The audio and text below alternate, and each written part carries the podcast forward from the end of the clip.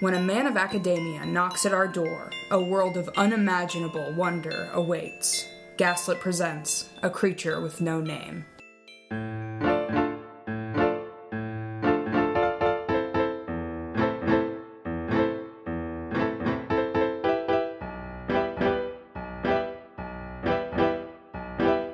I'm Paige Hanna, I'm Keller Knight. and today we are joined with Little booty popper.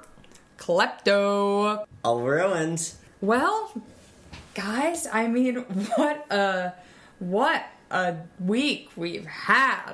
What a- I mean, just the craziness that has ensued. Oh, ensued. lordy, lordy, Paige, you are so as a right. dog. We have an important birthday today. we had an important birthday today celebrating Grimace Grimmy of McDonald's fame, our favorite purple uh, glove. pustule, yeah. Purple sh- Slorpin.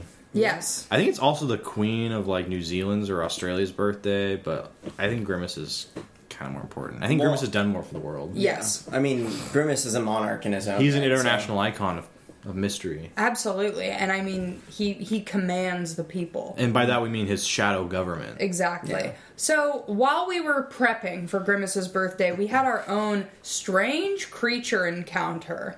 Uh, and it all started with our beloved cat, Little Miss Chicken. Little Miss Chicken, yeah. Little Miss Chicken was, uh, you know, she goes she goes outside, she eats her grass, she plays around, but um, today she she came in with something in her in her maw. It looked like a sack of garlic or something. It did. It was just kind of like it was not like a rat, but not like a, you know, like a mouse. Lumpus. I just kind of felt like an idiot when I looked at it. Yeah, exactly. So I, I want to say that I had no idea this this happened. I was I was in the kitchen making some stew. The boys were outside watching the girl, and so can you just kind of tell me what happened? well, uh, Chicken was mowing the lawn as usual. One of her daily And, chores. Yeah, I mean, she just chews that grass down to the nub.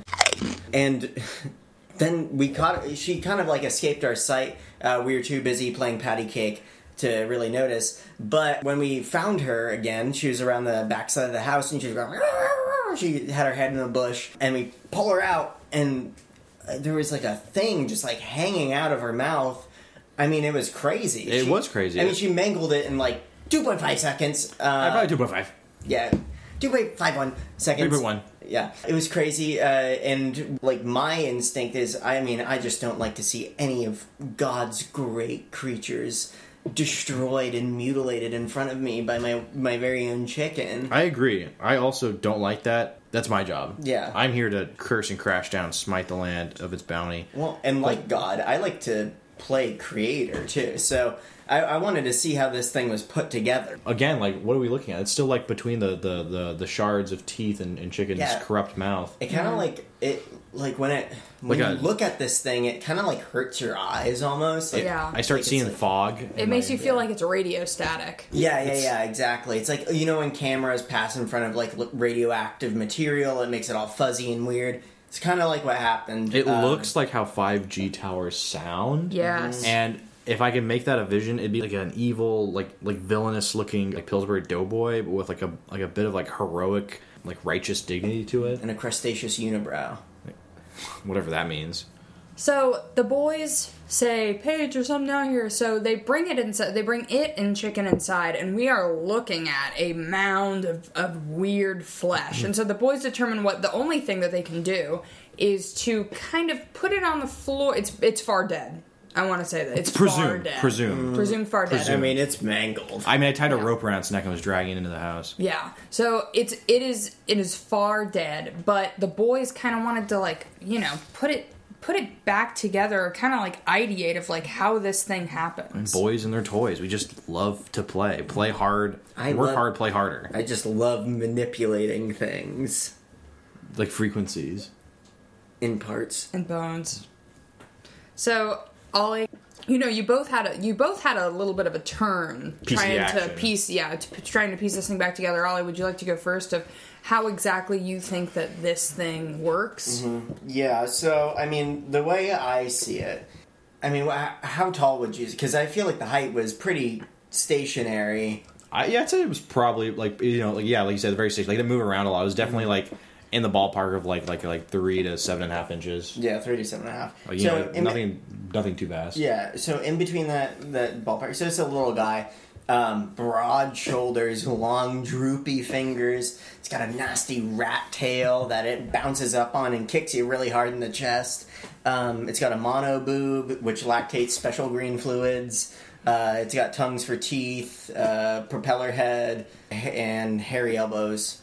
So, Kyler, how do you think it went? So I'm not on new medication that warps my reality, and so I think I have a more accurate account here where I saw this, this creature with like a long, almost um, like tapir like snout, it was really what appears to be a nose appendage, followed by bountiful, uh, voluptuous lips, a thousand yard stare, like horse eye. And by that I mean like it's on the side of its head. It's got like a like a great grimacy pear shaped form with like whimsical leg appendages for for mobilizing and continue on the run. It does have a, a belly button port, which I can only imagine was for uh, indicating some sort of precious epicenter that kind of functions this act against creation that we uh, caught um, trespassing on your well-deserved property, where your protector was able to apprehend the culprit, which was this this trespassing sinner beast. And fortunately for you, your uh, your your perfect creature of creation, defender Godkin, was able to to slay it on sight. it's crazy to me that you two were able to come to such different conclusions. Yeah, So- mine doesn't even have arms. I will say that you both wanted a piece of the action, and you were fighting over this thing. And I decided to King Solomon this thing and just cut it in half and give both of you a half of this thing. Uh, it's funny because there was kind of a gland that I noticed mid cut. There was a pop, and then all of a sudden it just turned to sand. So I assume And you that know what, sand. and know I oh oh, and I know sand. It, it popped, and then the, I can only assume it's the primordial gland that made Yeah. this thing turn to sand. That's the only thing that makes sense about this Yeah. whole thing. Exactly. That was Only obviously a thing that prim- can instantly sandify something. literally, literally, literally, literally, literally, literally, literally. so we were like, huh, that's strange. I guess we'll go on with our day. Not but 10 minutes later, get a knock at our door. A German gentleman, never met him before, named Beach Vilchaz. Is that how you say it? Uh, yeah. Beach, beach Vilchas? Yeah. Beach Vinches. Beach Vilchas? Vilches. German, not my native tongue, so Yeah. I apologize to Mr. Vilchaz if that was the incorrect uh, pronunciation. But Bless you. I I digress. He comes and he says, "Hello, I'm looking for my daughter's rat. Have you seen it?" And we say, "Well, I don't know. What does your rat look like?" And he proceeds to describe not only something that doesn't sound like a rat, but sounds like the thing we just had in our living room. Yeah, I mean it was it's difficult because like we were saying the the way this creature presented itself Mm-hmm. is optically challenging. But yet it made sense to all of us. we we know we're we, we're we're starting to pick up on something, and we're starting to pick up on something that this guy knows more than he's letting on. Yeah. His so, Vilchas are not greased right. Uh uh. so that's probably the time when we grabbed the fly traps and slapped him on the back of his jacket to stick him. Exactly. He got stuck. I can speak for myself here, but I did a lot of things I wasn't proud of to beach Vilches, but I also will say We came to an understanding in the end. He It saw was things our pride. ways. It was pride. Which you can always be proud of what you do on pride. exactly. We came to an understanding in the end. We demanded him to tell us what in the Sam heck was going on, and you know he obliged. So Yeah. after we, well, shall we kind of just quickly kind of go over? We put him in the coffin for a couple of hours. Then we put we swapped him over, which is also acts as our sleep deprivation tank. Um, so he's in this coffin uh, sleep deprivation tank uh, as we're also doing like a sensory overload. So this guy's getting tired. We're kind of draining his energies a bit. Um, we're feeding him nothing but like like like fast food drinks, beverages, the grimace shake. Um, all he does is bellhop kick. We're, we're rattling him. He's starting to seize up a little bit. Like he starts seizuring. Like he's like spasming and foam is kind of spitting out his mouth. So we know we're taking a little too far, but we've think got to know. we got to know. We We've don't. got to know what's happening because we were so perplexed. If you saw a look at this mound of flesh that rolled up to our doorstep, you would understand You'd be the kind of things that we were going through at You'd that time. yeah. So all I'm saying is that you know we did, what we did, but we got this story. We got the results. So this is what I want to say, gang. Today we are talking about the Bagingi.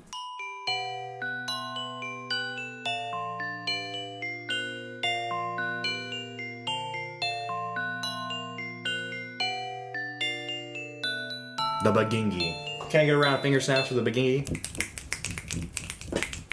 So, what is a Bagingi?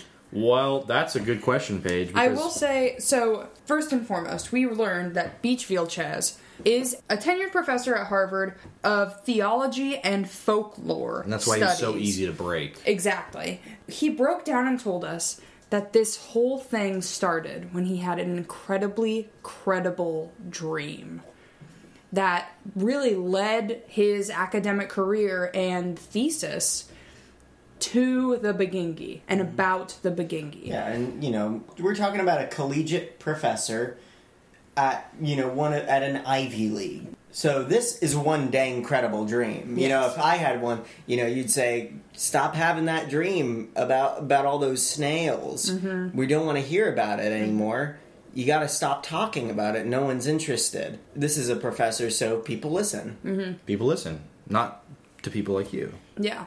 A bagingi, as we said before, is anywhere from 3 to 7.5 inches tall. The height of it changes with the tides. Yeah, so, that's one thing we learned. Yeah, so if it's a high tide, it's more of like a long creature, but but very slim. And then when it's low tide, it's very stout and uh, thick. Yeah, the thickness does vary. They kind of, you know, go from pear shaped to uh, cinnamon apple jacks, cinnamon Mm-hmm. in an instant, in a day. in a day, in less than a day. So this idea comes from the myth of the dragon. Not in the same vein that it comes from, but it's the same kind of. Uh, at least that's this is kind of what I put uh, after you know some scorching minutes with the, with the prof. I think kind of boils down to the same idea.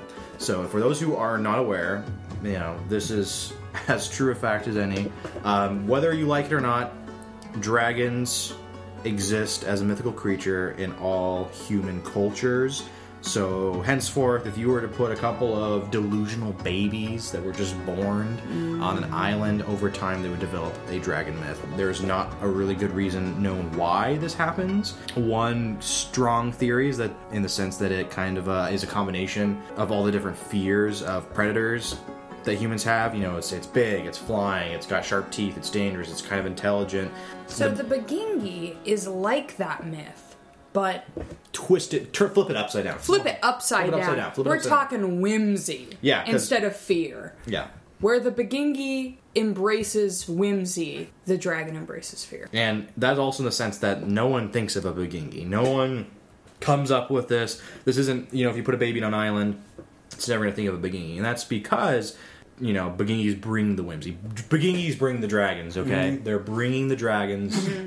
That's their portion. You know, the the Bagingi is kind of the primordial cryptid, and Ollie, can you talk about what they're often called? Bagingis are like one thing or another thing. They're kind of like a lot of things. So, you know, when we think of, you know, the magical creatures like fairies, gnomes, opposite dog, and Bigfoot, they tend to kind of like get lost amongst this cast of crazy characters. Uh, but in reality, the Bagingis are these characters. They are what make these characters even possible. I mean, one of the crazy things that Beach Vilches was telling us uh, was the fact that vampires, and mo- more specifically, uh, a friend of the podcast, Dracula, Dracula himself. Yeah. Jesus, there Was- he is again. was bit by a Bagingi. So the first vampire, the vampire to end all vampires, Dracula, was bitten by a Bagingi, who I have to say, they are not Inherently malicious inherent. creatures. Yeah, they're they're not malicious at all. They are only. Well, not malicious at all. They're passive. It's Mm. just, you know, if you stimulate them too much, sometimes negative things happen. Thank you. Some other Bagingi facts that, that I just want to. Yeah, d- dabble in this a little Yeah, bit. yeah, yeah.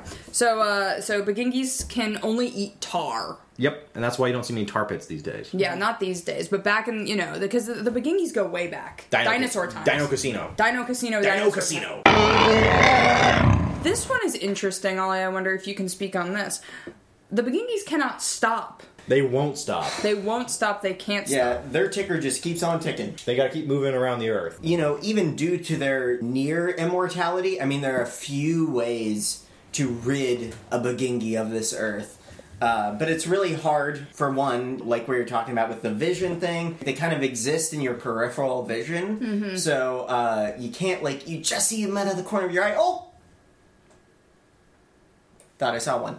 But you know the the thing that you got to pay attention to is when you get them, what do you even do with them? They're so squishy. They're like a bean bag with jelly in them. There's really no reason to touch a Begingy. Begingies exist purely to create whimsy and, and intrigue and creativity into the world of man, which therefore we lack.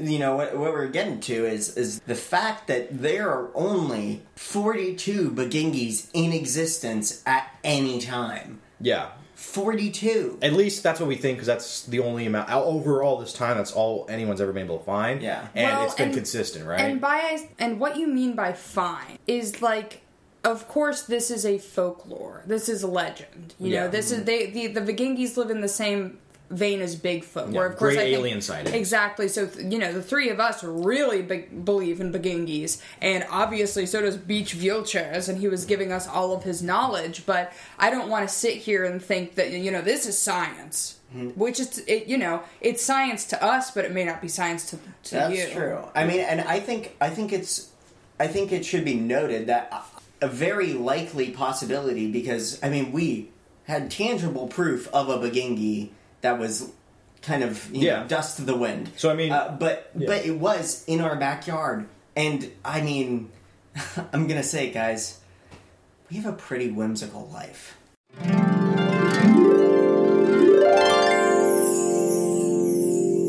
yeah, I mean, And next maybe time it was that one Begingi that was giving it all to us. You could be right. I mean, if you think like next time, listener, listener, listener, Listener. the next time anything good happens to you, the next time anything bad happens to you, the next time you're having like just another day, thank a begingy. You know, it could be a begingy that's doing all those good, bad, or completely neutral things to your life. Mm-hmm. Get down, haunch it, and bless up that Begingo. So you might remember at the beginning of this episode how we said that the Begingi was phasing in and out of existence, like we were watching through TV static, even though it was real life. It was super scary.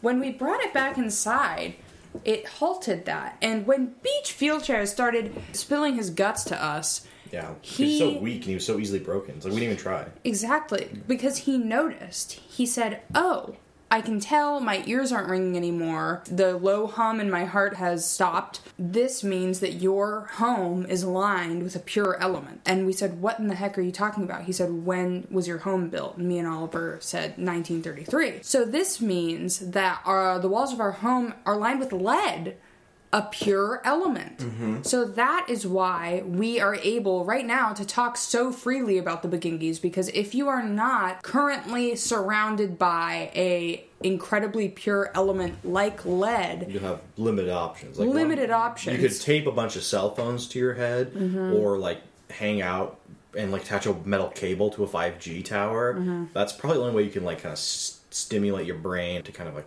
keep up with the begingi. And so by that I mean when you begin talking about the Begingi, your mind will automatically kind of veer in other directions like a child with ADHD. Yeah, we have lead chunks in our laps right now just to really concentrate. Exactly. And I hope that you're listening to this. If you're listening to this, it means that you are surrounded by a pure element. God, I hope it's lead.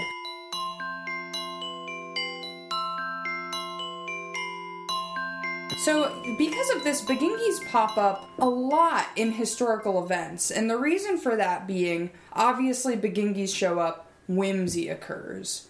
But they also show up in the negative, in which if whimsy is not occurring, or if there is a whimsy deficit, they will show up in large numbers and do whatever they can to create more whimsy. Yeah, the greater the need, the greater the reaction, the causality of it. Like, you know, if, if the world's going a little too gray oyster, then Begingis kind of uh, remedy that. And again, like these aren't actively thinking creatures. It's kind of like an instinct. It's like when you put a piece of like, golden succulent honey on your front porch or in your yard, ants are going to be drawn to it, not because they're evil. It's just like, dang Yeah, dog, where's this golden nectar that I'm finding for my, my and, queenie? You know, it's like okay, so you're you're at your family's barbecue, and uh, it's all boring and gray, and then you know Begingi jumps on your grandpa's back and breaks it, Yeah, chemical causing fire. causing whimsy aplenty. Whimsy Yeah. aplenty. It's like holy, holy, holy heck! Like Mm-hmm. Grandpa slipped a disc.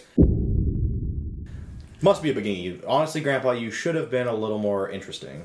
a couple of the times that it is highly believed that a uh, Begingi was involved in a big event, the Watergate scandal. Many politicians, many higher ups will tell you that they do believe that the Bagingi had something to do with the Watergate scandal. Yeah, which Nixon makes sense. kept on looking over his shoulder really quickly while he was in, you know, the hotel Yeah. Watergate. Uh, so you know, many people think that that's kind of like Bagingi was there causing some mischief, maybe leaking some documents. Who knows? Another one is uh, Napoleon.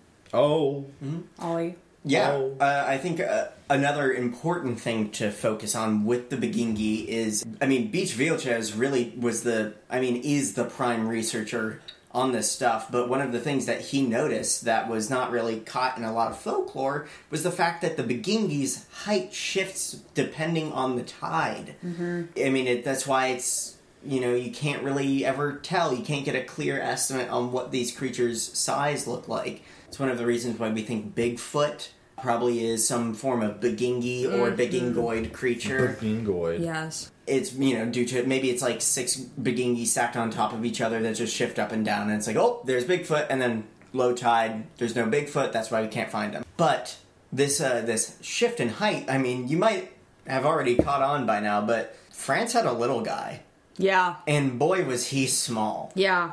And yeah. the main thing is, we can only really point to the fact that his his daddy or his mommy might have been a Bagingi. A Bagingnoid.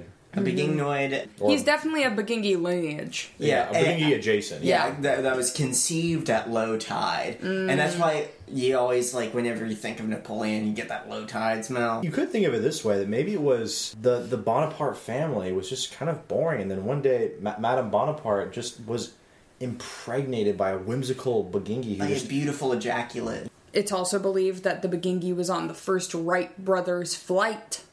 Mm-hmm. First Yeah. ever plane. not all negative, not all negative. no, exactly. Nope, nope, and nope. I would love to talk about this. Not all Bagingi intrusions are negative. Flight. Invention of flight. Very positive. Uh, they also put on Woodstock. Good for them. Yeah. People they thought the 60s were too boring. The they were people like, needed that. The people did need that. Yeah, they were one of the most influential forces that drove the Woodstock Festival in 1969. Something you might hear is like, "Why do I wake up and my shoes are mended? Who fixes my shoes in the night? A Bagingi, a Bagingi, a Bagingi. Bagingis do nice things. Bagingis do terrible things. Bagingis are love and neutrality. They fix your shoes. They mend the holes in your heart. But they also shoot Franz Ferdinand. They all well, they didn't shoot Franz Ferdinand. Okay, let's let's clear that right now. Okay. They just caused an explosion and a rupture in his chest that did have a, like a hole shape. So Mm-hmm. you know, unfortunately, their their activities aren't always inherently like like life changing uh, masterpieces of viscera and like m- malicious intent. Yeah. It just sometimes it's the ones we see because they're constantly doing these things. What's Well- what's on the path of a Bagingi? I mean, it was noted that Archduke Franz Ferdinand had a very boring chest, and they just wanted to spice it up. by So- by design, we stray away from pain, but pain is Gain. it's interesting. Yeah. So we're having this we're having this conversation with beach wheelchairs. It's it's wrapping up. And he says, "Okay, I've told you everything I know. Where is my Bagingi?" We went, "Oh, he's on the f- he's in a he's in a pile of dust on the floor." We all turn at the same time to the pile of dust. It's gone. And there's a Bagingi shaped hole in the door. which is iconic because that definitely shakes things up. Mm-hmm. It shakes things up hard. I'm like, what the freak? Yeah. Yeah. Like, what the fruit? I mean, just knowing that they're among us, knowing that I am them, they are me. I'm sus. Bagingi, you're Bagingi. Everything that I've built in my life is because of Bagingi, and I'm happy about it. Yeah. Imagine John Lennon. And Bikini. drinking uh, more lead than ever. Yeah. Um, 50th anniversary Sprite never went so hard. Nothing harder than this week's Tales from the Lamp.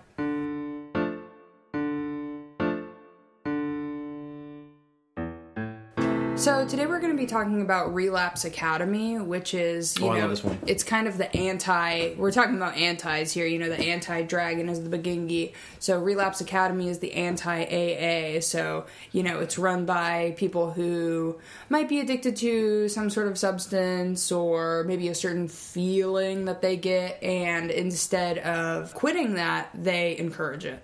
yeah, some popular people who went to Relapse Academy include Joseph Stalin. We're talking Charli D'Amelio Bean Wrigley of Wrigley's Gum. and Mr. Bean Rowan Atkinson. Holy crap. I know. Well, I'm Paige Hanna. I'm Kyler Knight.